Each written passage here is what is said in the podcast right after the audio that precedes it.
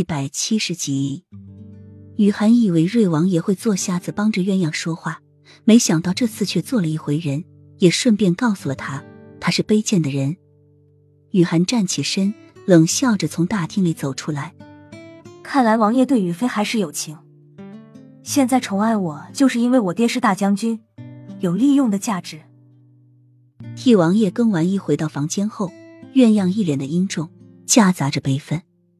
那天他跟随王爷出来，突然发现自己的香包不见了，以为是和雨飞推搡中掉到了西风院中，便让碧罗回去拿。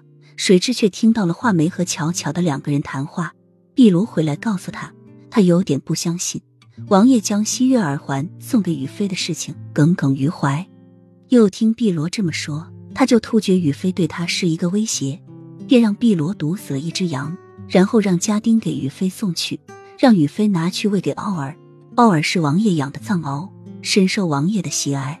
他这么做就是想嫁祸给雨飞，让王爷除掉他，以解他心头的郁闷。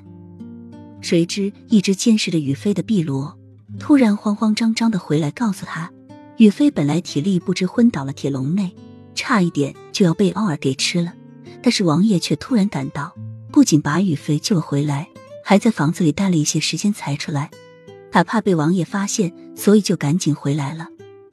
他听了当即就愣住了，原来王爷对雨飞还是很关心的，只是因为一些事情不得不在世人面前作秀。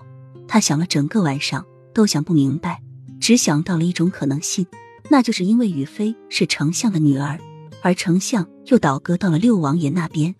如果王爷如今还像以前一样宠爱雨飞的话，会造来画饼，并且身边的各种势力也不会答应。所以他只好在所有的人面前演戏，实在在私底下却还是很关心雨菲的生死的。